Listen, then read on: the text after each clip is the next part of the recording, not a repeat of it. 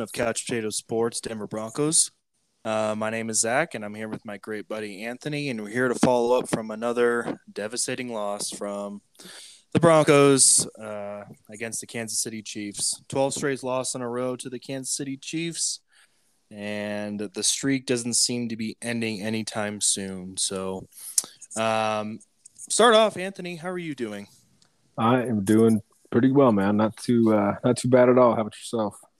Uh, I'm doing good. Uh, it's been a few days since that uh, abysmal performance on uh, Sunday Night Football, so I've had some time to collect the thoughts and just listen to what other analysts around the NFL have been saying. And um, I'm doing good. I'm doing good, and uh, I feel like I'm at peace right now, and I'll explain why going forward. And I just, and I, just it- it- need it- to ask one thing real quick though before you move on. what's up? Got to get this out of the way. Did you? How much money did you lose on that on that game? Uh, Thirty-seven dollars and fifty cents. So you put all your chips in, huh? All in. Yeah, pretty much. I, I mean, yeah. Have we had we had like uh, Russell Wilson and a new coaching, I probably would have uh, put more money down. But you know, that's not the case. So, Yeah. and you know, I'll get this out of the way too. I know in the last podcast I was guaranteeing wins left and right, and you know, it, once again the Broncos uh, let me down. You know, it, I Yeah. thought it was an opportunity for them because uh, they usually don't uh, not only beat but destroy two really good football teams one season. At least in the past five years, they haven't. So I I saw it as an opportunity for the Denver Broncos to finally, you know, break through that stigma that they've had, and you know, and didn't happen. And you know, this for those out there that was watch that were watching the game, you know, I, you had the same feeling that me and Anthony did. You know, it was it seemed like a blowout, but you know, it really wasn't. It was it was a close closer game than people might think. You know, Yeah. and you know we stats across the board, the Broncos won, and if you're just looking at the stats, you would have thought that the Broncos had won that game. Exactly. Um, but you know that that, that all comes down to uh, the reason why they lost the game. It always comes down to you know the factors, and that's not having a prolific quarterback on our team and poor coaching across the board. So that's that's Bingo. those are the two big factors. And you know I've what what is gives me hope, but also hurts the most is that I've heard at least two different NFL national analysts talk about how the Broncos are. They had a quarterback and uh, different coaching, they would be a Super Bowl contender. So uh, that is that resonated with me, and I, I I believe it. I feel like if we had, you know, you just look at this game, and I have a lot of stuff written down from that game, and a lot of it's anger writing, but uh, you know, we can filter through that. But uh, uh, it's just that's what it comes down to, man. It's just this team is not built to beat the Kansas City Chiefs right now. They're No, not. It's, funny. Uh, I meant to mention this on the last pod- podcast we did after the Chargers victory, but during the I might I don't think I mentioned it, but during the halftime show, Boomer Esiason he said that if Justin Herbert was You on the Denver Broncos, yeah. yeah, I mean that just says it all right there, and it's well known throughout the entire world of social media and even like professional media when it comes to NFL and everybody is saying and everybody can see that the Broncos are literally a quarterback away. And it seems like they've been saying that for a long time and it seems like us Broncos fans have been saying that for a long time too. But it seems like it's like honestly closer than ever. Like it's oh, never Oh, yeah. been it's never been more true that the Broncos just are truly a quarterback away. I mean, you said it. Look at the numbers outside of the score. Look at the numbers from this game. They literally handed Patrick Mahomes, I think, his worst passer easily easily his worst pass rating of the season, one of the worst of his entire career. Yep. Um, you held Travis Kelce and Tyreek Hill to like I think five combined catches, and it seemed like it was all on the first drive of the game. Like it, we're close, dude. It just sucks. I mean, we're close. I mean, we're gonna we'll get into it big time here soon. I'm I'm thinking. Yeah, and and that's the reality of it. The other analyst that said it is a former NFL quarterback, David Carr. He said it earlier this week too. He just Mhm. he was looking, he was recapping this game, and he's like, you know what, the Broncos, if they had a quarterback, they would be Super Bowl contenders. And I believe it's coaching too. If we had a coach that, yeah, actually knew how to time management, time manage well, and we had a, a coach that actually, a head coach that actually gave a shit about our offense. You know, even a little bit. I feel like it would be a different story. And Pat Shurmur is just, just terrible. You know, He is horrendous. he's still terrible, and and you know, I'm just I'm looking forward. But I feel optimistic still because I'm I'm looking forward to what's going to happen. And uh, for those that don't know, there was some really uh, breaking news today, uh, actually, and I actually hit up Anthony about it and wanted to confirm it because he's a Twitter wizard. And uh, I don't know if that's yeah, a good Russ- thing. yeah, it, it's a great thing. Don't let anyone tell you otherwise. but um, uh, yeah, it's it's confirmed that Russell Wilson, uh, from sources close to him, have said that he would waive his no trade clause for the Saints, the Giants, the Philadelphia Eagles, and the Denver Broncos. yeah, co- consider waiving it. Yes. Yes, and, I, and I, the Eagles are like I've heard that from was it Schefter? It wasn't like in the what kind of got dropped today was the Broncos, Giants, and Saints, but I have heard the Eagles like in recent weeks too. yeah, and that's why I said that is because it was Oh, coming from okay. Shefty. So Gotcha. um, anything that comes from Shefty is pretty much going to happen. So, uh, well, not going to happen, but like it's true. So. There's yeah, there's definitely um, smoke there. exactly. So, uh, that was some really good news, and I know you and I in this podcast have talked about, you know, uh, Benjamin Albright was the one of the first ones to bring it up about how you know the hypothetical situation of Dan Quinn, Mike McDaniel, and uh, Russell Wilson being a part of our squad next year. So, Dude, he um, Albright today was yeah, he was on fire on Twitter today, dude, because he's been talking about it on Broncos Country Tonight for what seems like months. He's been talking about it on Twitter, and when he finally had somebody else come out and say it, it was Jordan Schultz, which I'd never even heard of Jordan Schultz before, but kind of did some research, and he's a pretty uh, qualified he's, he- dude. yeah, he's high up there. yeah, so that's good to hear. But Albright was just having a field day on Twitter, like posting gifs and memes and stuff. Just almost like, yeah, I've been telling you fuckers. I've been saying this for a long time. And like, I, one of the ones that stuck out to me was, uh, um, he- somebody asked him because he's always answering uh, questions on Twitter, and he's a pretty open book when it comes to you know he's pretty honest. It seems like at least with what because he, I mean, he is on Broncos Country tonight. Obviously, he's literally records his show in Dove Valley, so I don't think he gives out quite everything that he hears, but a lot of it. So he he's pretty transparent and pretty honest when it comes to his question or his not questions, his answers to questions on Twitter. And uh, let me just I gotta pull it up real quick so I don't mess it up. But it was like it's just like today he was just like I said, just like almost having fun with it, but just the news and he's been telling everybody for a long time. And give me one second. Where to Yeah. go? Where to go? And uh, and for all those guys that are Benjamin Albright ha- haters, I know you're out there. I've seen you. You know, Yeah, quit hating just- on the man. He just he knows what he's talking about. Follow him on Twitter and just stay tuned because he knows what he's talking about. He hears it from actual people inside Dove Valley, you know, and people that are close to George Paton.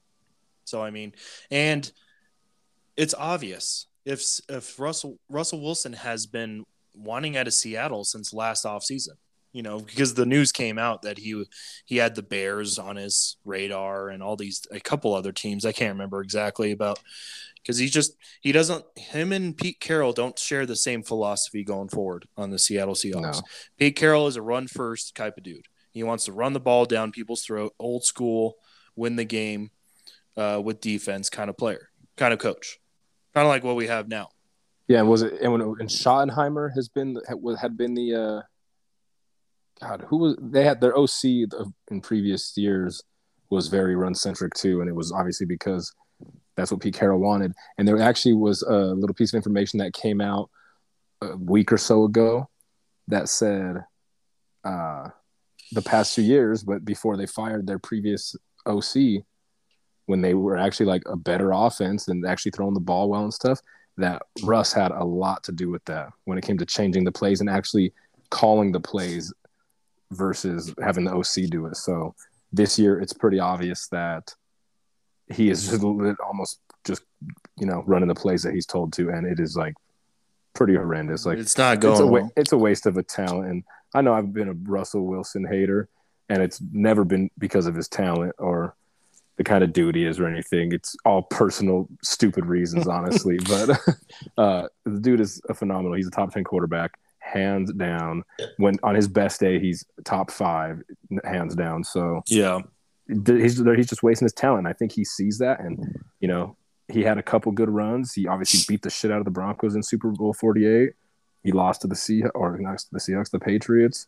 Uh, Super Bowl 49. 49. Yep. And ain't been back since. So he he he obviously it seems like he sees that the writing's on the wall for him there in Seattle. And dude, come on, bring it on in.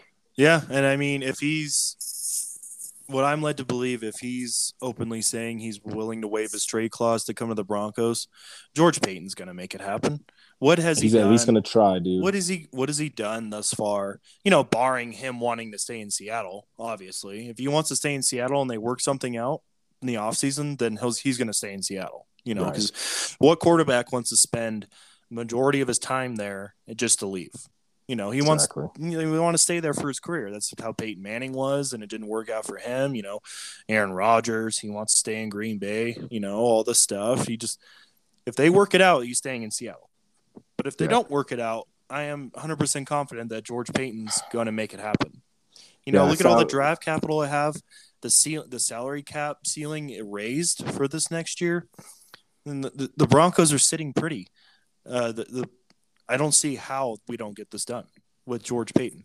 Yeah, I mean, uh, I, I, I mean, I never want to put anything, you know, I don't ever want to say, "Yep, it's going to happen." But we, I mean, you and I have been talking about it on this on this podcast for a month. That we've been seeing this, and the, you know, the obviously there's hypotheticals and you know with the Dan Quinn stuff, but it's really starting to like that where that you know there was a little bit of smoke. I mean, it's starting to turn into a fire, and it kind of blew up today with this report. And I actually found uh, the tweet I was talking about. So it was pretty much uh, Albright kind of retweeting Jordan Schultz, kind of breaking the news and some guy had commented like, "Yeah, that would be kind of weird with a new head coach in Denver." And Albright says, "Or would Russ have input on that?" Winky face. Yeah, so, I'm sure he would. exactly. So George and, Paton's going to have a conversation, sit down with him if he signs him. He's right. like, "Who do you want your head coach to be?" Yeah, that's what gonna, exactly he's going to ask. Yeah. Well, I mean, I think that. I mean, George Paton.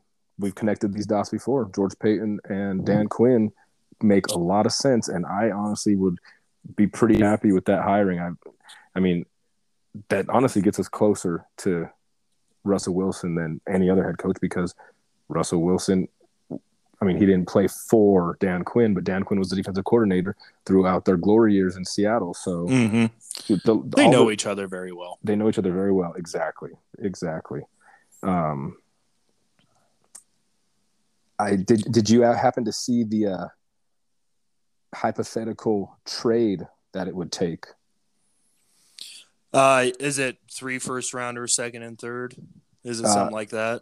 So, and I wanted to break. I wanted to talk with you about this because it earlier this year, earlier this off or before the season started, when it was all when the, you know everybody was raving about Rodgers and Rodgers to Denver and all this, there was one player that you would not trade and I was like pretty shocked, and I would have traded him and then then some in order to acquire Aaron Rodgers. Do you remember which player that was? It was between Chubb and Fant. I honestly can't remember who it was because I have different feelings now. and it was Fant very heavily. Okay. You had said yeah. that you would not trade Noah Fant to do yeah. it, and I was like, trade Fant and Chubb. Like I was like, fuck it, get Rodgers here. Um, well, the thing the thing about that now is that we've seen what Albert O can do and I still I still have a lot of hope for Noah Fant. I mean, imagine having Noah Fant with Russell Wilson. You know what I mean? It would just be exactly. uh, Noah Fant would be a way better tight end than he's been playing lately because you know just because of the shitty play calls and well, so, Teddy yeah, not so, targeting him and all this shit. You know, it's I mean some of it is Noah Fant's fault too. I'm not just blaming them. You know, it's not all all the quarterback and the coaching, but majority of it is, and a very large majority. You know, yeah. And you know, but if it,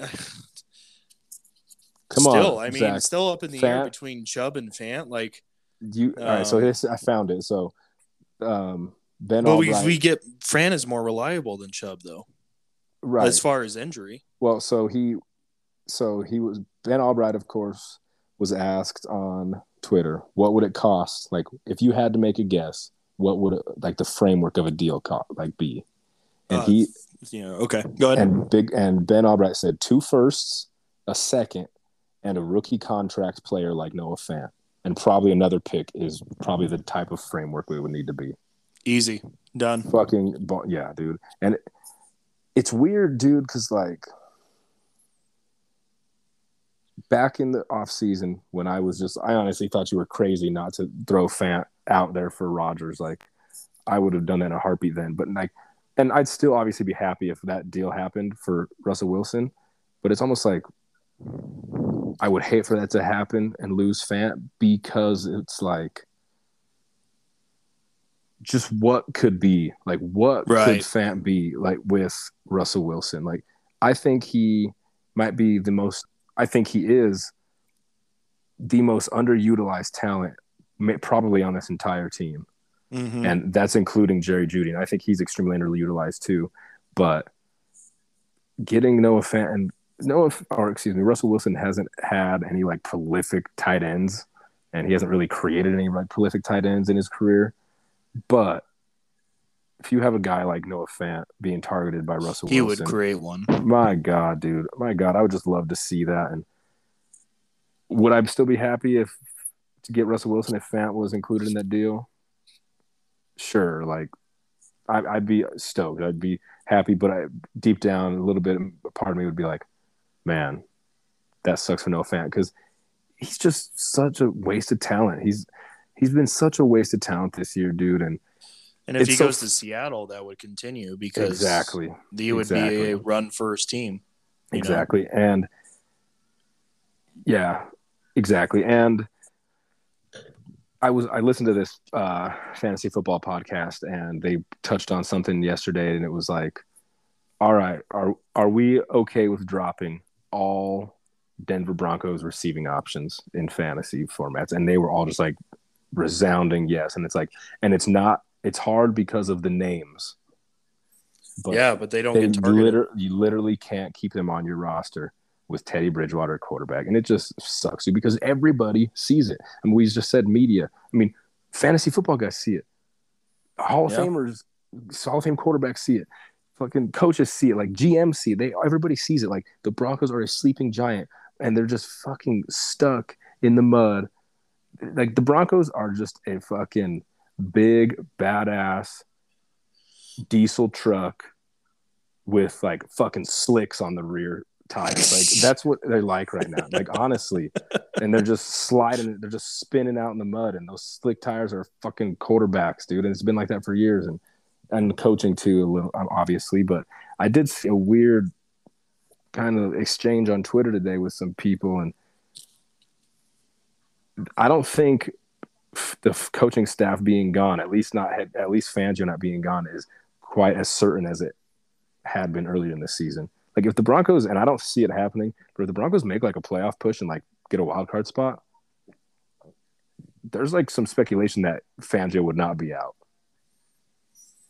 which is Ugh. concerning. So it's like root for these fucking root for these losses. in George Paton. I would hope so, dude, because I think he. I don't think. I don't know. I think he already knows. Right. I don't know if Russell Wilson would want to come here and be like, I've seen some of the shit that this guy's been doing. Like, right, and George Paton knows that. yeah, You know, eh, thus far, I, I I really think George Paton is a down to earth GM, understands what's going on. He's in tune with the players. The, he he can see the writing on the wall. That's what I feel like this guy is, and he's you you see him watching the football games.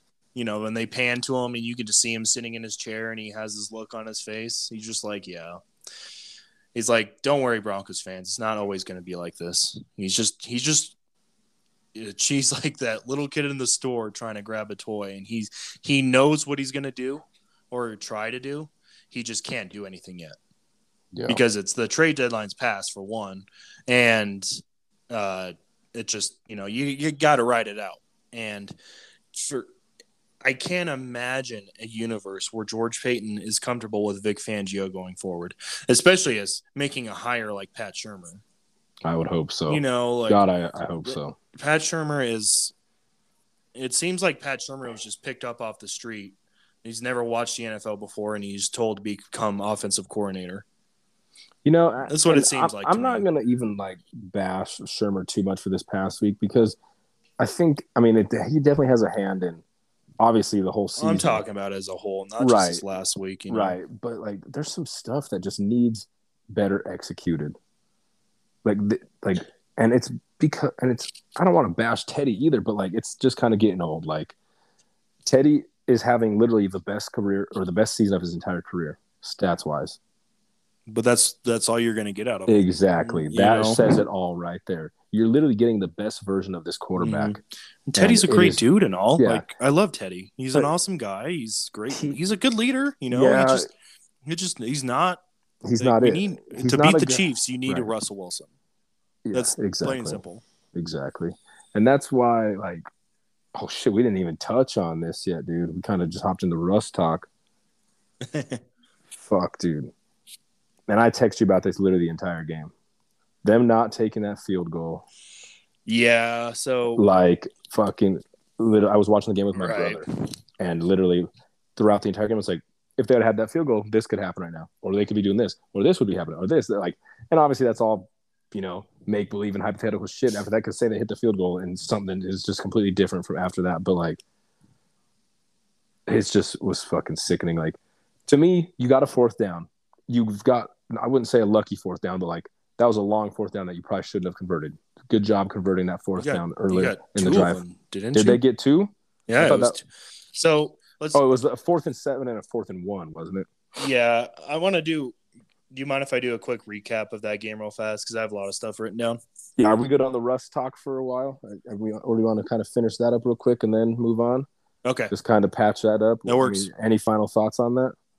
Uh, no, I mean, the, let's go. Let's make Yeah. it happen. You know, I Yeah. I've been wanting Russell Wilson for a while. That as soon as I found out that he was still gonna be want, wanting out of Seattle, you know, yeah, that's definitely somebody you go after. And Yeah, well- I- I'm exactly. confident George Paton's gonna go after him. You know, Yeah. One thing I wanted to mention too, and we texted about this earlier, but uh, the projected current s- calorie salary caps for the three teams that Russell Wilson would reportedly waive his no trade clause for: the New York Mhm. Giants, their cal- their salary cap projected for next year, and this is with the new, like the raise in the salary cap that's going to be happening.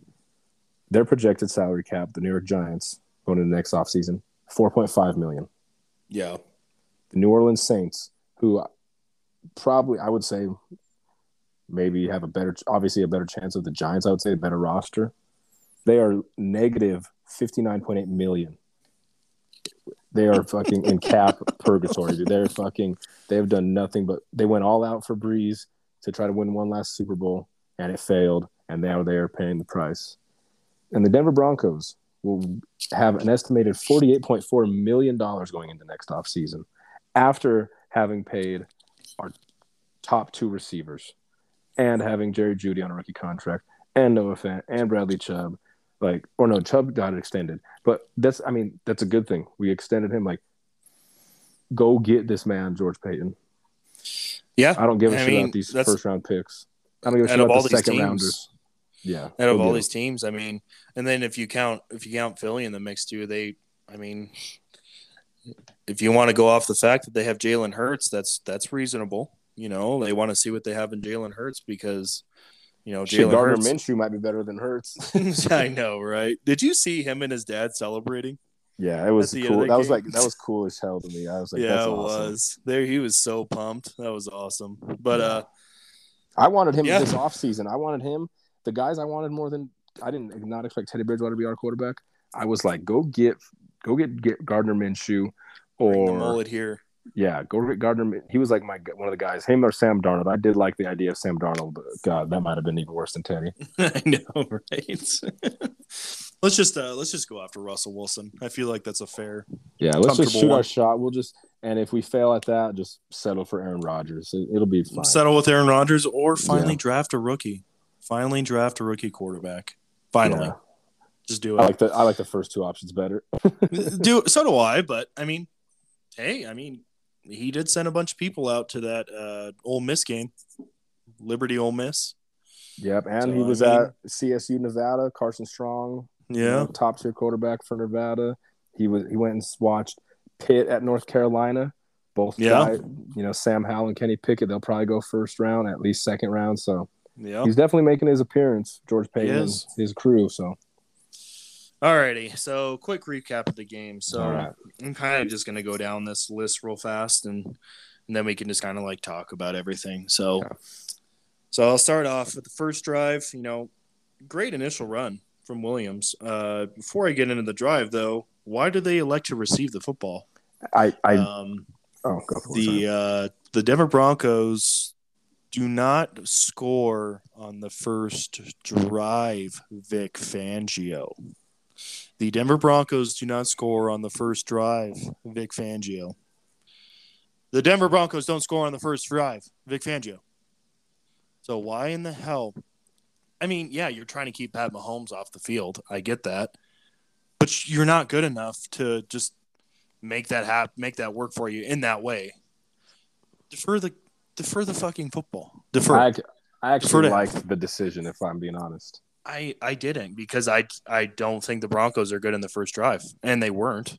no. and as soon as that happened, I was like, oh shit, we're gonna go three and out. I liked which the thought. I liked the thought of it. I liked what they were trying to do. But that is my problem with this coaching Right. staff is that they don't understand how to use the team that they have. And the team that they have right now as it stands with Teddy Bridgewater quarterback, we're not going to score on the first drive. It's only happened once this year. You know, it, it's yeah, especially someone against the Kansas City Chiefs. Did you see the momentum they had? You know, Yeah. that, it's Well, arrowhead too. that's know, kind and- of why I liked it because the first drive you have you know you go out and script your first drive. So I looked at it as okay, they're riding high off the Chargers game where they you know performed decent on offense. They actually had a decently good offensive outing. Bridgewater wasn't horrible. You know he did his job. Um, you can script your first drive much easier. I mean, you could have scripted it, getting it the second time too, but you're obviously coming in to the game with a scripted drive, and you know that Teddy Bridgewater cannot play well from behind. And it's almost like keep the ball out. Of, you know, let's go. This is our best chance to score before the Chiefs is right now on the first drive. Let's go try to do it because you saw what happened the second that. You know, I was obviously all for not because they didn't score on the first drive, and the Chiefs just marched it down their throats and scored. But I, I mean, I just like the idea that I liked what they were trying to do, but I definitely see your point of like, you should know that you probably won't be doing that. But I mean, it didn't matter in the end. But, right. I, I just thought it was rich coming from a defensive head coach, and that you knew that this Kansas City Chiefs offense has not been playing as well as they have in past years. So They have though was- the past three weeks. That's the the, problem. the They past did- the past three weeks, but like you you had a defense that went out and just stomped out the Chargers and stomped out the Cowboys. So why wouldn't you put them out there against Pat Mahomes and see what they can do? See if they can get you the football. See if they can at least stop a drive from Pat Mahomes and re take away that momentum from the from the fans because that stadium was crazy. I was I was I was watching the game and I was just like, God damn, Arrowhead is ridiculous as Mhm. far as like the fans and all that stuff going on and you know it just they i i get where you're coming from too anthony i just don't Yeah. think we have the team to get it done and, And nor did I i, can- think we had the right. team to just right off the bat take away momentum from the defense who has actually been playing well too late as of recently um so that, I, mean I, that's fine i mean we can agree to disagree but Yep. uh, ultimately, it, I mean, it, it favored what I thought, but I get what you're saying. Um, Mhm. um, so yeah, great run from Williams to start off, and Melvin Ingram absolutely blows through the line and destroys Teddy Bridgewater because the momentum, man, it was crazy. They were that defense was pumped, it was jacked, and that's what I was Right. afraid of when they elected to receive. I'm like, God damn it, this defense is going to be tearing people's heads off uh, of this abysmal offense. So Okay, so yeah, punt. Um, Travis Kelce is a bitch. Uh, he pushes Kenny Young after Kenny Young makes a routine tackle on him, and Travis Kelce's just trying to start shit. He's just pushing us around like he he knows that he's owned us for the last Well, few years. That's the And- best part, though. Yeah. Go ahead. and sorry. he and the Denver like, and I love that Chubb got in his face after that. Yep. I mean, I wish Chubb would have just fucking lit him up, and I mean, I, he would have gotten a penalty, but I would have taken it just to light up Travis Kelce. You know, put his ass on the ground or something like that. It's like, no, this is a different team. Travis Kelce, you know, I think he knew that though, like end, but like because Kenny he was Young, just trying. He was trying to. He was trying to draw a penalty. That's what Travis Kelce was trying to do, but right? he just he just you know he, he said in that goddamn show you watched about how what the the woman was like a Broncos fan and he's like oh I'm supposed to Uh, hate it the was- Broncos It you know was, it's, it was Mark Schlereth's daughter on his dating show. yeah you know and Yeah. he's just he's just a douche He's a fucking tool. yeah. yeah and I just ah, I would love just to see him just get Well, I absolutely just fucked up in I one it football because game you know right. I love it because I loved what I was seeing out there, and I was pumped up too because I mean I'm I love like that old school type of I love you know when they the refs kind of swallow the whistles and let the guys chat and get each other's face as long as it doesn't get too crazy and even then I I don't mind seeing fights every now and then so but Uh, yeah I like I saw that when he obviously Kelce pushed Kenny Young and Kenny Young was right there fucking in his face John at him Chubb came up and defended his guy and like it was almost like no, we're not here to be fucking pushed around. Like Yeah. his, this shit didn't happen anymore. And the offense, their offense did not push the Broncos defense around. Like No. bottom line, bottom fucking line, no matter what that scoreboard said, they gave up 16 points to well the the the offense Chiefs. only scored once exactly and it was Pat Oh, Mahomes right. because Patrick Mas- right. because PS2 didn't want to fuck up Patrick Mahomes for some Dude, reason. we'll get into that here too. Yeah, uh, so um, yeah, keep, yeah, let's keep rolling. okay, yeah. So and then another time is that he, I don't care what anyone says, he purposely collided with that with Kyle Fuller in the midfield. You know he was looking for it. He was headhunting, just trying to fuck someone up, and he drew Um, that offensive good. pass Yeah, interference. you know, yeah, yep. you know, but that, that's what bothered me with Travis Kelce, and that, like I said, that was anger writing. So uh, Mm-hmm. we had the two high safety look that a lot of teams have been giving the Kansas City Chiefs, which I mean helps in the deep rung, but uh, Tyreek Hill was unaccounted for for throwing short route inside routes for a, a good part of that drive, and that was it was so concerning because I'm just like, how, why in the world is Tyreek Hill not accounted for at all? I mean, yeah, I remember point, Kenny texting you. Young's, uh, Yeah, I remember Kenny Young's texting covered him you. in the I'm slot. like, I'm like, okay, the deep threat, bring a safety up, take control of Tyreek Hill, and then if Tyreek Hill breaks out, you have another safety up top to help you Yeah. out.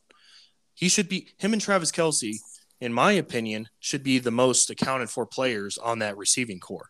right. Bottom line.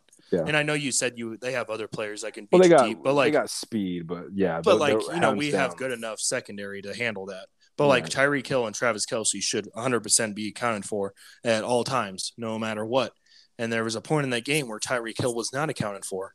I'm just like, come on, guys, why do you have Kenny Young lining up against Tyreek Hill? Well, I think it's just You know, it's more just, than anything, they just the Broncos were outcoached. Andy Reid is a far, far superior yes, coach. exactly. he is a far superior coach to But Vic Vic Fangio's a defensive mastermind. Ah, he's fucking not though. He, but he's been in the league for a long I get, man, I with- get that, You know, I understand that. But I'm just so sick of hearing that. Like he, Vic Fangio, he- he's he's well, the, it's the not DC an, it's not an excuse for him. I'm just saying it's Right. like he should have he should be on the same level as Andy Reid as far But as he's not. knowledge and experience. But he's not. He's- no, he's not. not. Andy and Reid that's just is just a out of this world head coach. You know, Right, right. But as far as play caller. you know, Hey, I'll, I'll just say this: how for how many years has Eric Bieniemy been a hot head coach commodity?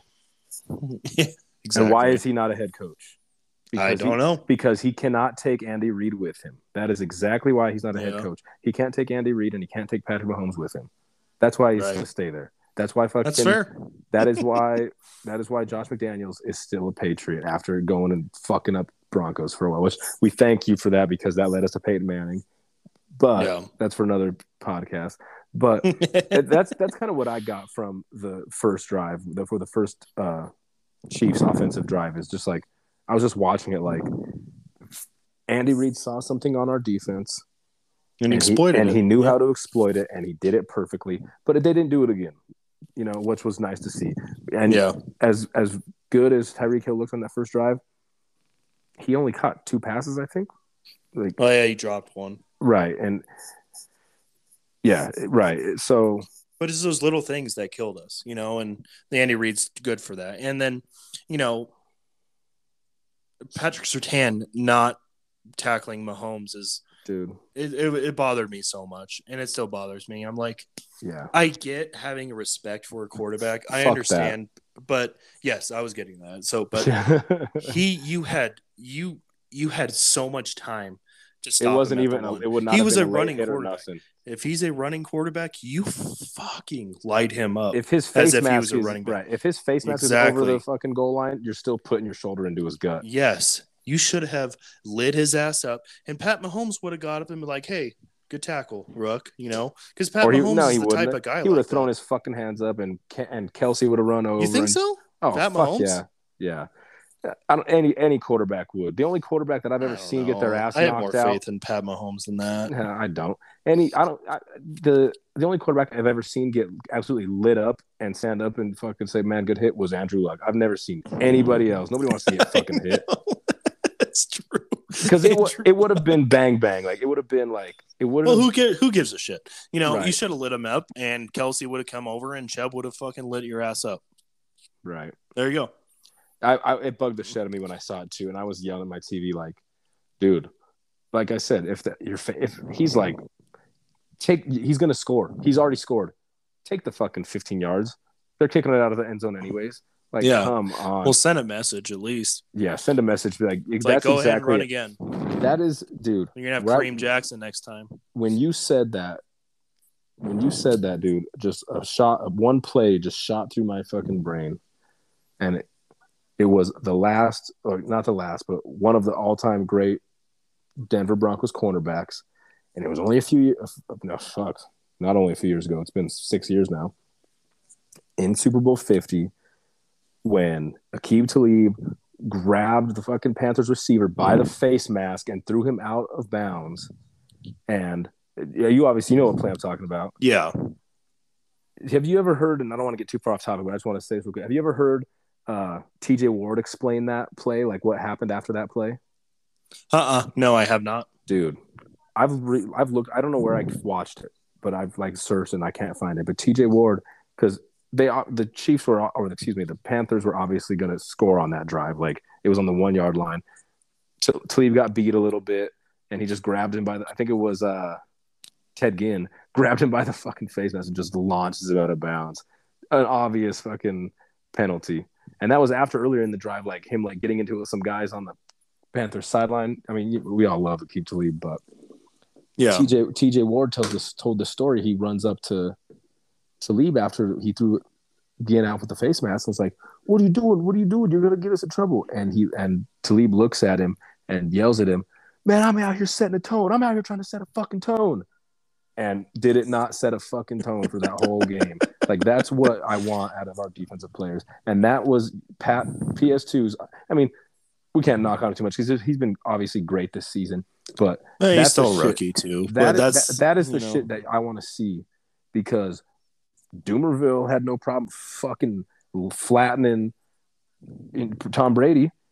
Fucking Von Miller had no no problem grabbing Philip Rivers by the fucking jersey and getting in his face. Like, do that kind of shit. You know what I'm saying? Yeah, I, you're. I, I know you're with me on that. But yeah, put your fucking if at the very least shove his ass. Like, don't let this guy just fucking walk into the end zone. And that's what it was. He wasn't diving. He knew because he's fucking Patrick Mahomes and he's the next fucking hot shit. I mean, he is the hot shit, but he's the you know the next goat. I'll just walk in here. I'm not gonna get fucking touched. You Yeah. know, light his ass up. And I actually wrote that down too because I was just furious. Like, love you PS2, but dude, come on. Give, sh- shake his fucking hand after the game. right. Shake his hand after the game. Or don't. He plays for the fucking Chiefs. Fuck him. You know what I mean? Like you said, that old school mindset. Yep. They play for the Chiefs, Chargers, and Raiders. Fuck them. You ain't going home and fucking hanging out with Mahomes or anybody that knows Mahomes, dude. Like Exactly. you got to go back and face your guys in your locker room. Right. Just nobody's saying hurt anybody, but fucking make a just make a play right there, or not, even if he's gonna score, at least look like you're gonna do something. Don't just take that Right. weak ass block and just oh yep he's scoring. I can't do anything about it. Come on. Right. All right. So moving on. So we get into the second quarter and we had an abysmal intentional grounding on a screenplay. I don't know what the fuck Teddy Bridgewater was doing on that, but there's three times in that football game where Teddy Bridgewater was getting pressured and he fucking runs backwards. And he's done that every he's done that a lot of times this year. And it's so fucking it bother me it bothers me so much. It's just just been this annoying prick in my back every time he just runs backwards. I'm like, dude, how are you not fast enough to get around the edge of these fat defensive linemen? Yeah. even on You're his like fucking first down NFL run, it was like it was like Peyton running out there. It's like Jesus well, still Christ. though, but like you're, come on. I'd like to believe you're at least some athletic to be able to turn the corner on a defensive end. oh, that's what I'm saying. That's trying to- it's just you know, slow it's as just like- shit out there. Yeah. You know, I'm just like, come on, man. Like, why do you why are you running backwards? That shit bothers me so much, and it's cost us a few times in the season, and it just Taking us out of field goal ah, range. But a then this times, yeah. fucking intentional grounding on a screenplay. It's like, come on, man. Javonte, I understand Javonte Williams is tied up a little bit. Fucking 100 mile an hour Brett Favre that shit into the fucking ground 10 yards down the field near Javonte Williams. Yeah, bro, throw it at Come the on. sticks. Throw it at the sticks. Yeah, no shit. Like, make it obvious that you're you're throwing in the area of Javonte Williams, but you're getting rid of the football. Don't just fucking dink and dunk the football five yards and be like, "What? That wasn't an intentional grounding." Yes, it was. Come on, man. So that bothered me, and then, dude, the special teams. I don't even know what to say about the special teams anymore, man. But they are just total and complete Purina dog shit. That's what they are. Yeah, You, they you drive past the Purina dog plant, dog chow plant in Commerce City. That smells better than our fucking special teams unit. They're ridiculous. It's like it's fucking sickening. And uh, they had the the field goal was almost blocked. Our first field goal. I don't know fucking how. It's like they had a they were running a screenplay on a special teams play and they let all the defensive linemen blow through them. Yeah, I And it, I don't know. I didn't understand that. how it wasn't How blocked Brandon- was a miracle. Yeah, Brandon McManus is a goddamn genius.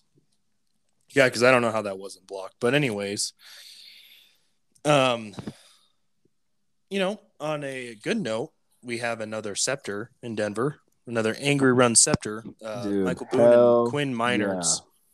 That Oh, yeah. Unbelievable. That was beautiful, and the future is bright for Quinn Meinerz. Dude, and why the yeah. fuck we haven't used Michael Boone more this year is beyond me. I know he was injured for a bit, but he, I just don't think there's- asset. I just don't think He- there's he carries for him. Honestly, Well, I mean, I'd rather. I know what you're saying, but- Melvin Gordon and Javonte Williams out there than him. Honestly, I don't know. With what I saw with Michael Boone this last game, that dude can run. he can. He's. a- I mean, he He's- good. I like the sign. Yeah.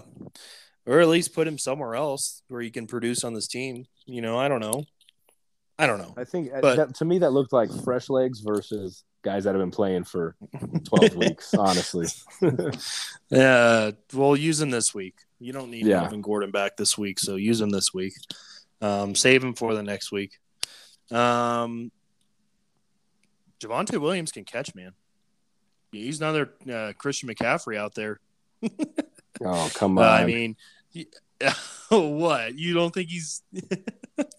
Obviously, I- he's not Christian McCaffrey. I love that's right I love now, Javonte but like, Williams, but, but we got to take a step back. we still got a few yeah. years, but that was a joke. But anyways, uh, I wasn't sure what you were getting at for a second there, but uh, um, he can catch. You know, he had 79 receiving yards this game, and what was that, 120 rushing yards? 130? 102 rushing, 100, 102. Okay. 102 rushing, and 78, 78. 76 receiving. Yeah. on nine targets. Yeah. Let's see I mean, right there. it just it, we we've been huge Javonte Williams fan fanboys this whole year on this podcast, and it's he, he's helping his case every week. Yeah. You know, he's awesome. He's he's definitely prolific, and he's leading the league in break tackles still, and yards after tackle and like just all these crazy stats. He's still leading the league and all that. So, yeah. Um,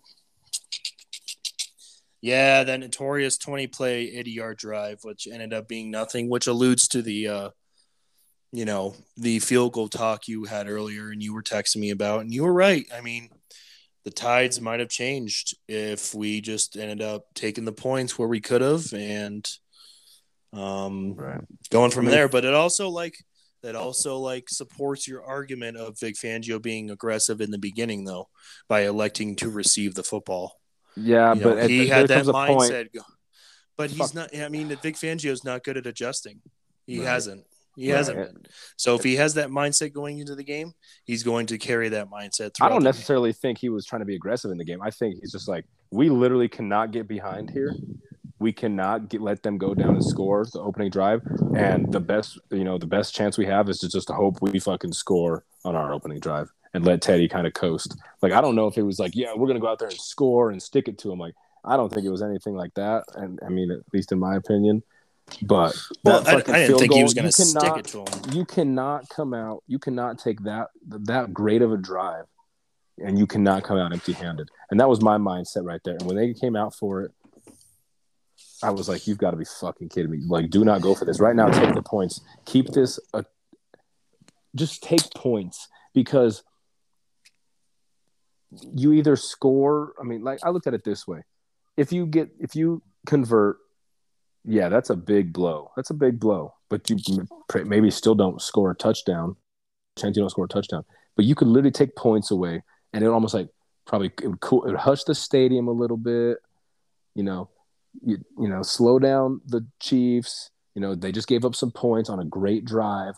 But no they forgot about that long drive that they got the ball throw, run down their throat on because they got to stop in the red zone and momentum shifted completely and i knew right at that play that the fucking game was over. Right then and there i knew i told my brother that was watching the game with me this game was just lost right there.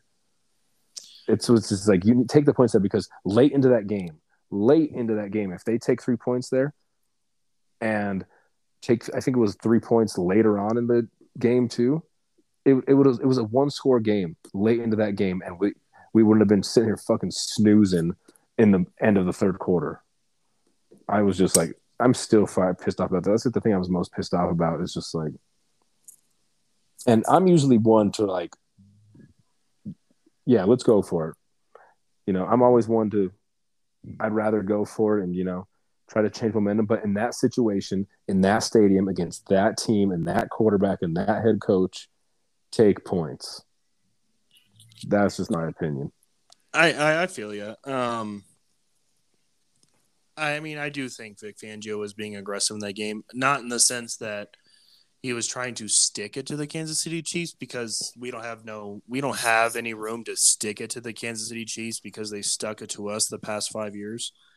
Um, but I, I think he had the mindset of, I want to win this game, and I know it's going to be by uh, we're going to have to score points and it's not field goals. And he said it before. He's like, field goals aren't going to beat the Kansas City Chiefs.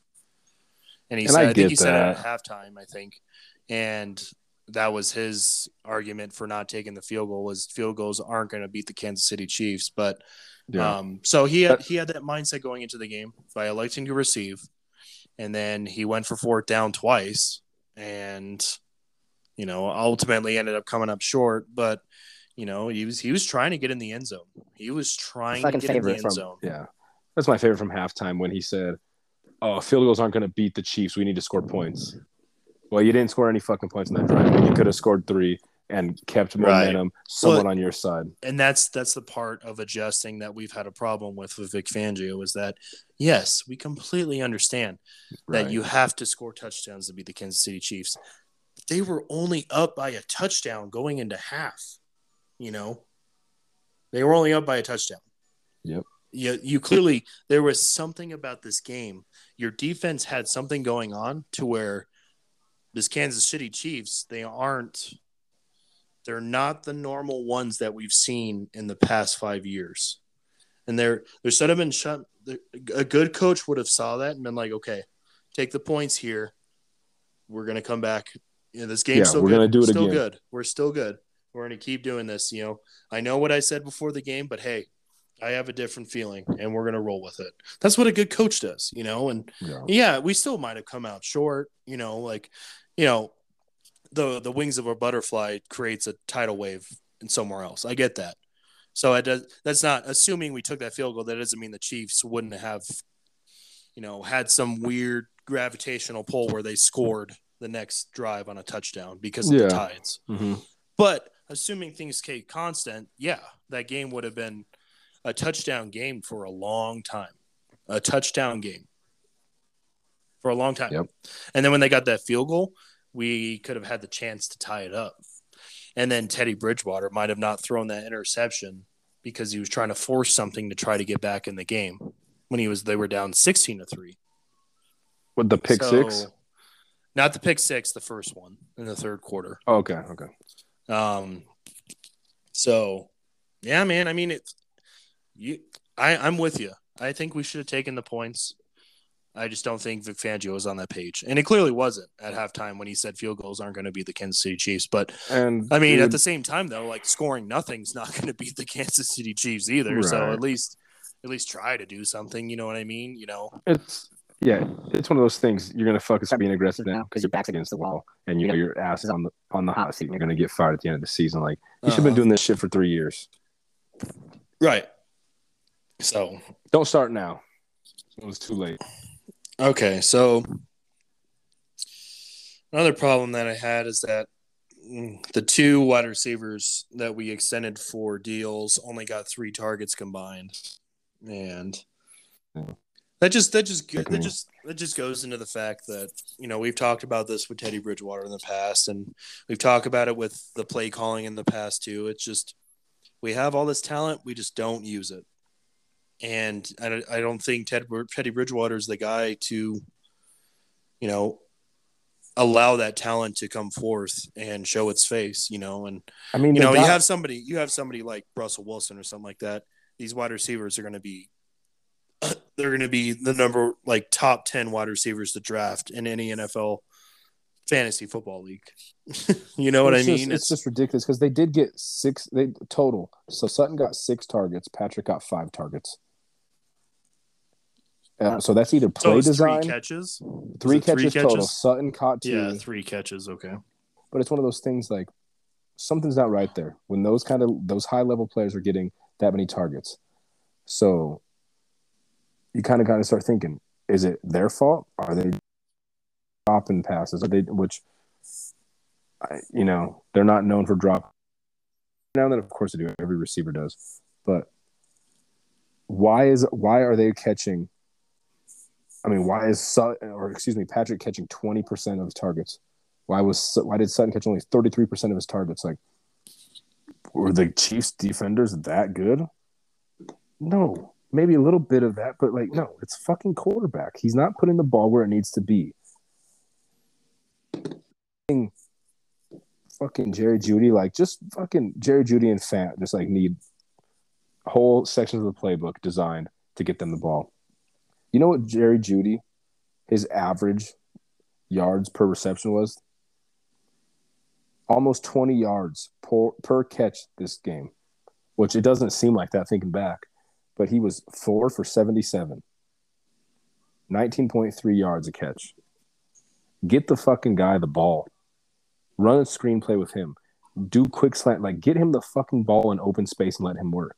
It's just ridiculous. This is this this Shurmur, Bridgewater, they are just wasting, just fucking wasting this great, great talent. And it's just, it's just hard to watch. It's starting to get just hard to watch because the defense is playing so great too, which is not out of the normal for the last half a decade. It just sucks, dude. It's just same old shit. It's just the same old shit, and that's why I just was not confident that they could do it because they didn't show me enough w- against the Chargers to say, yeah, they'll go into Arrowhead and beat the Chiefs. Right. I mean, you have you you were right, and I, I guess I saw something. I guess I had some orange and blue glasses on. I mean, there was. I mean, you were not. You're not the only one. I talked to t- plenty that were like, I, I think the Broncos going to beat their ass. Oh, And I damn, see- Tony Dungy picked the Broncos. Yeah, and I could see where people, and I could see why people thought that too. Like, I'm not. I hope you didn't take it as like, oh, I don't know. No, no, no, chance." no. I think that I could see why, and I wanted to believe it too. But I looked at, like, almost like look at le- like compare the teams. Like, okay, whose head coach am I taking this week? Well, I ain't taking fucking Fangio over over Andy Reid. Which quarterback am I taking? Defense, I, like I kind of like lay it out like that. And it's like I just do not fucking see the Broncos winning this game. I just couldn't do it. Yeah. Eh, I mean, you were right. that's that's pretty much everything. I, I this is just kind of bringing down the mood here, talking about this Chiefs game, but that's pretty much the big things I wanted to point out from the game, and you know, and it's it is Wednesday, and this game happened, you know, three three nights ago. Um, it sucks, but hey, we're still six and six, and something could happen. You know, I'm it's I'm just in this I'll be level with you. I'm just in this weird, you know, in between area where of course I want to see the Broncos make the wild card. But I also just want this fucking season to be over with.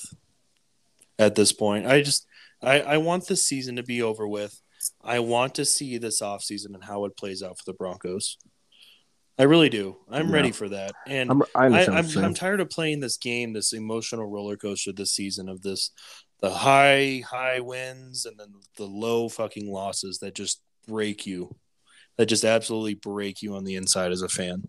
And like, I haven't been, it's, it's funny because I have not been as excited for a football game when we play the Chiefs on Sunday night in a long time yeah. like I had the day off, so I had I took vacation because Jessica had a ton of photo shoots because I don't normally have weekends off. Um, I took vacation this weekend and I hung out at home, hung out with the kids while Jessica did all of her photo shoots because she had a ton scheduled. So hung out with the kiddos and all Sunday, you know, I was, you know, doing my old ritual that I used to do back in 2015, you know, that I kind of pulled away from and uh, all the superstitions that go along with it. And I was excited and watching. I watched the Raiders lose. Uh, I watched the Chargers and the Bengals game too, and that one in turn that one didn't turn out the way I wanted it to. But um, you know, I was just excited. I was looking forward to the Sunday night matchup with the Broncos being featured as one of the teams, and I felt good. I felt like this was the game that we were finally going to beat the Chiefs. I had I had the smoker going. I smoked up some sirloin steaks, you know, cooked them up. Um, had I bought one of those, uh, the you know the Breckenridge Christmas ale kegs. Mm. Have you seen those? I bought one of those at Oh, yeah. Costco and uh, was drinking out of uh, my uh, Threat Llama Stein, and uh, yeah, it was just a good time, man. I was vibing, having a good time, watching the sunny night, watching national media cover the Broncos, talking about yeah, dude. seeing Chris Collinsworth talk up Javonte Williams and you know talking up Pat Surtain. Like I was like, oh man, like this is awesome. I'm really digging this right now. I really hope the Broncos don't let me down. At the, the same time that I've never been more excited, I think I was, and I've been pretty pissed off in this few past games in the season. This one takes the cake Oh, and sure. I I am I am so thankful Carson was around because I don't I don't try, I try not to get that way in front of the kiddos and I do a pretty Yeah. good job at it and I'm still uh, working at that. yeah it's, it, it doesn't make you a bad father you know but um it makes you a horrible father Anthony and I hope you know, know. I'm just kidding um, my dad, my dad's the worst then because I, I still deal with the same stuff. that he, I've been doing it for 27 Yeah. years. um but anyways yeah i was uh, specifically when when they uh daniel sorensen pick up that tipped ball and Talk about ran it all the way shit. back and uh did a madden celebration in the end zone I, I wanted to just yell and cry at the same time. And I looked over at Carson and I was like, hey, buddy, daddy really needs a hug right now. And he came up and he hugged me. And I was fine after that. But Yeah. man, I was so upset. It was And yeah, it, it was I was I remember you and I were texting like all caps and shit, like we were just trying to just be super pissed over text and yeah. well, it's just funny. Like it's funny how you bring that up. Like just because like we're both in, you know, have young kids, and I know back when I was before. I mean, right around the time my wife and I met and started dating, like, and and just before that, like every Sunday was me and my boys. Like we we're meeting at somebody's apartment, and we're gonna get drunk and watch football literally from 11 until 9 o'clock at night like every Yeah. game obviously broncos were, were being watched because you know that's our team and we would just get wild and it, it just didn't matter. Like when they're sucking we're sitting there pissed off and cussing and acting stupid and when they're winning we're happy and cussing and acting stupid you know? So just i, I just i just enjoyed the story there because i literally went through almost the exact same day you did. My wife worked from like 9 a.m to 7 that night. And she works from home but like she was at, in her office in her office on her uh, computer. So it was just me and the boys. Like i was dealing with bottles all day you know Mm-hmm. food. I'm trying to like Yep. plan my my lunch, dinner too because i was like oh it's a big game tonight. Like this is the biggest broncos game in five years. Like I'm, gonna. I'm gonna smoke up some i almost smoked up i actually have sirloins in my freezer. I almost smoked but it's windy as hell at my house and i was like my smoker is not gonna keep hot. So i ended up making like a big ass nacho platter and yeah it was cool as hell my brother and my mom came over and watched the game and stuff and it's just you almost like took me back to like those da- those you know those glory days of Peyton led Broncos. Like you just look for you look so much you look forward to every game so much more when they mean something. Obviously, as a Mhm. Broncos fan and as big of Bronco fans as you and I are, we're gonna watch every game, no Uh-huh. matter how bad they are.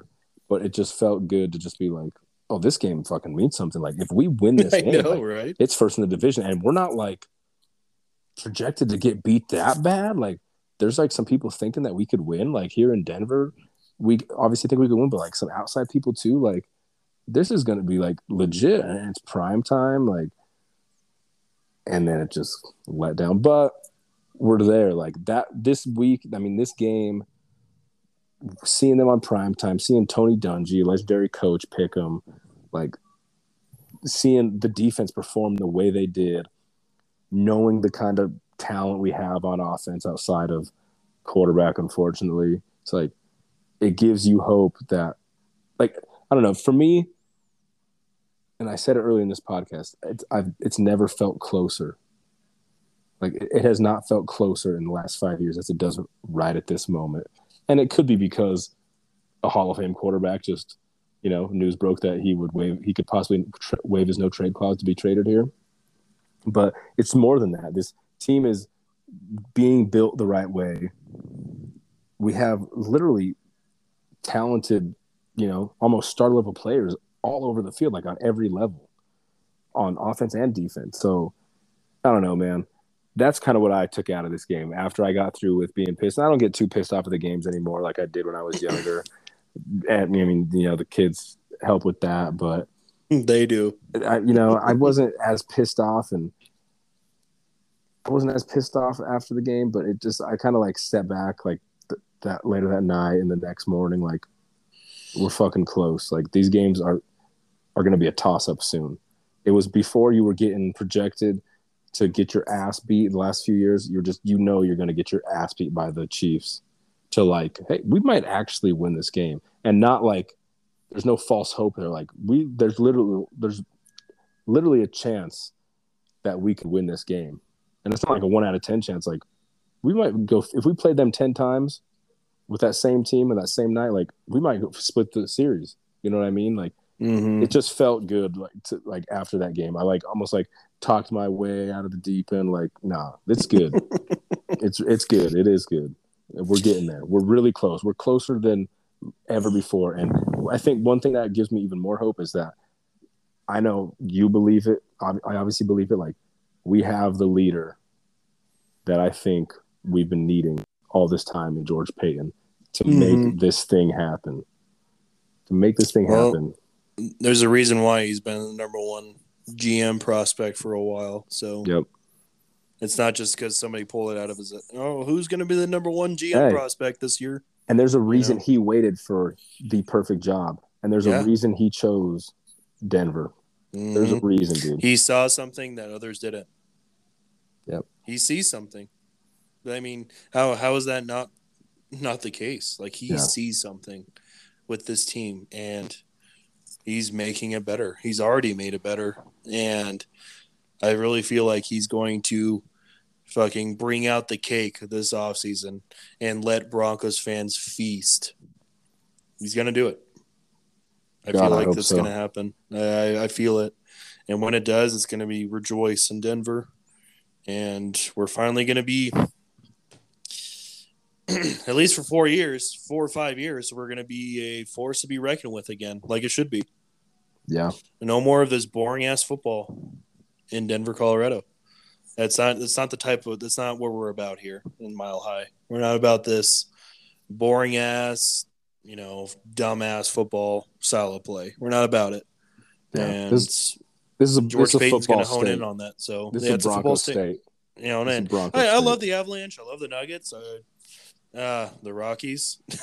um, uh, yes, I love the Rockies, but God, they break my heart. But anyways, um, the Broncos are. This is their. This is their state. Yeah. So This is their region. Exactly. So good thing you're right. I mean, you're absolutely right, Anthony. And yeah, I'm glad I've had a few days before we did another podcast and uh because I was really I was an upset Bubba's. That's for sure. I remember my, uh, one- one- my one brother-in-law. a- What's up? good. Oh, my brother-in-law Jordan called me uh as I had school on Monday and he called me on uh my way home from school and he's just like, "Hey man, how you doing?" And I was like, "Well, I was doing good until you brought it up." And then I just kind of laid into not laid into him, but like just laid into him about the Broncos like you know, Travis Kelce this, Travis Kelce that, you know, Patrick Surtain this, you know, Fake mm, Yeah. That, you know, it just like you did here, just a lot more. A lot more Exactly. professional here. Yes, Yeah. exactly. We that's what I was gonna say. We had a one day. It would have been a good one to do it on. Maybe it would have been a good one this past game, but like just like Sunday night podcast, like immediate reaction. Quick reaction. Yeah, quick reaction, no filter, just like. No, I think it- that'd be great. But it'd have I to mean, be after a loss though have- to really get our true Yeah. feelings. Uh, I mean, obviously we have like you know kids and work and all that stuff, but right. I would right. love to do that. You know, like on Sundays, I usually I'm usually home by like six thirty.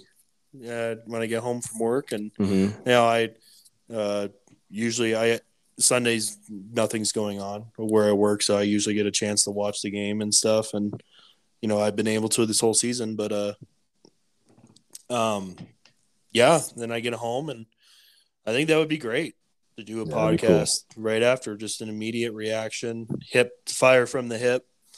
You know, really get those raw emotions out, and then we do another one, and then we kind of just look back and say, "Huh, okay, I understand the way I felt.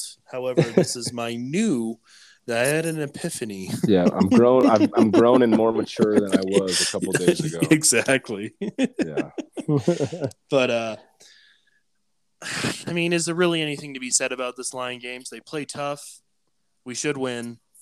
Dan Campbell can rally the troops and make somebody want to punch them in their faces, according to Teddy Bridgewater. yeah. Um, they're the Lions. Yeah. You're at home. For for the love of God, beat the Lions. Come on. Right. This should be this should be another Giants, Jaguars, Jets kind of game. However, I think the Lions play extremely hard. I do have a respect for the Lions and how hard they play. Yeah. They did just beat the. Vikings. The Vikings, you know, they're a good Decent team. team. Like, Yeah. yeah. decent. Yeah, I mean, they're yeah, but that's division opponent. There's no reason the Lions should come into Denver and beat us. No, there's, There's not. And I don't. I don't think it's going to happen. I don't think so either. So What the what the Lions lack in talent, they make up for in heart. I'll, I'll give them that because like the games I've watched this year, you never see them look defeated. They Right. literally were winless before this last week, and Right. they they never looked defeated. They looked like they were trying their all. And I think Dan Campbell, like he said some crazy shit since he's taken over head, his head coaching job. but dude, like that's almost like the stuff that like coaches like advise like their other coaches not to say. And, oh, it's not professional, not this. But look at the. I mean, I know it hasn't resulted in wins, but like, I look at the Lions when they're playing. It's like everybody wants to be there and they want to play and they want to win for that coach. And I can respect the hell out of that because Mm-hmm. you know, just you know, the past couple coaches for the Broncos have gone, and especially the Vance Joseph era. My God, like it was just fucking horrendous. But so I have a lot of respect for the Lions. We'll see how if they get D'Andre Swift back. I think D'Andre Swift is one of the most exciting all of football. And He's been dealing with an injury, which hasn't been helping my fantasy football team, but uh, he's uh I think he's still questionable to play, but even without him, they got Jamaal Williams, who's a very underrated running back. They, got a little bit of talent here. Not so much on the defensive side of the ball, but you know, a little bit on the offense. They have a great tight end. They have no offense running mate at Iowa and college, TJ Hockenson, and yeah. All having said all that, if they, they they should the Broncos should win this game like very handedly. Yeah. I mean, you're absolutely right, but that isn't no way in shape or form do we think the Lions are going to win this game. No. It's just mm. I'll tell you what, Anthony, if the Lions win this game, I don't know, I'll think of something. It's going to be something ridiculous, but um Yeah. but I mean, you probably I probably shouldn't say that because whenever I say something it doesn't fucking happen. So, uh Yeah. the Lions are going to win this game. Yeah, you, I was thinking about that, dude. You've been we've been, you know, touching some weird, you know, some different stuff on this podcast where you're like guaranteeing some stuff, and I'm just like, I know. that's why I try not to guarantee stuff because they'd always I bites me in the ass too. Hey, it makes it exciting though. Hey, and I'll eat crow all day. And you know what? Fuck that. The Broncos are going to beat the Lions. Yeah. I, I, eh, they're going to beat them. If, are You you, know- going to guarantee this, Anthony? Can you guarantee that the Broncos are going to beat the Lions? I guarantee they fucking better because I just thought about this. I just thought about this. They literally, the Lions screwed me this past weekend, big time. And maybe they didn't screw me as much as the Vikings did, but you know, I've been struggling on my BetMGM account. I was looking at the different games. I was going to do a one game parlay, just pick some different stats and stuff to happen, and I just I just settled on the Vikings and the Lions game. And I said, "Oh yeah, Kirk Cousins will probably win or throw two touchdown passes." Mm-hmm. So there's the first leg of my parlay. parlay. That happened. You know, Justin Jefferson, great young receiver. Oh He'll, God, prob- he'll yeah. probably get over 65 yards receiving. That's the Yeah. second leg of my parlay. That happened. Alexander Mattison, backup running back for the Vikings, but super talented. He'll probably have over 50 yards rushing. Put that on the third leg. Boom. That happened. I was like, I need one more, you know, one more thing to have happen in this game. Like the last fucking like twenty dollars I had in my MGM account, I'll fucking hit pretty decent. Well, what's the thing that will just yeah, what's gonna happen for sure this game? Oh, the Vikings are gonna fucking win. Okay, yeah, we'll pick them money line Vikings.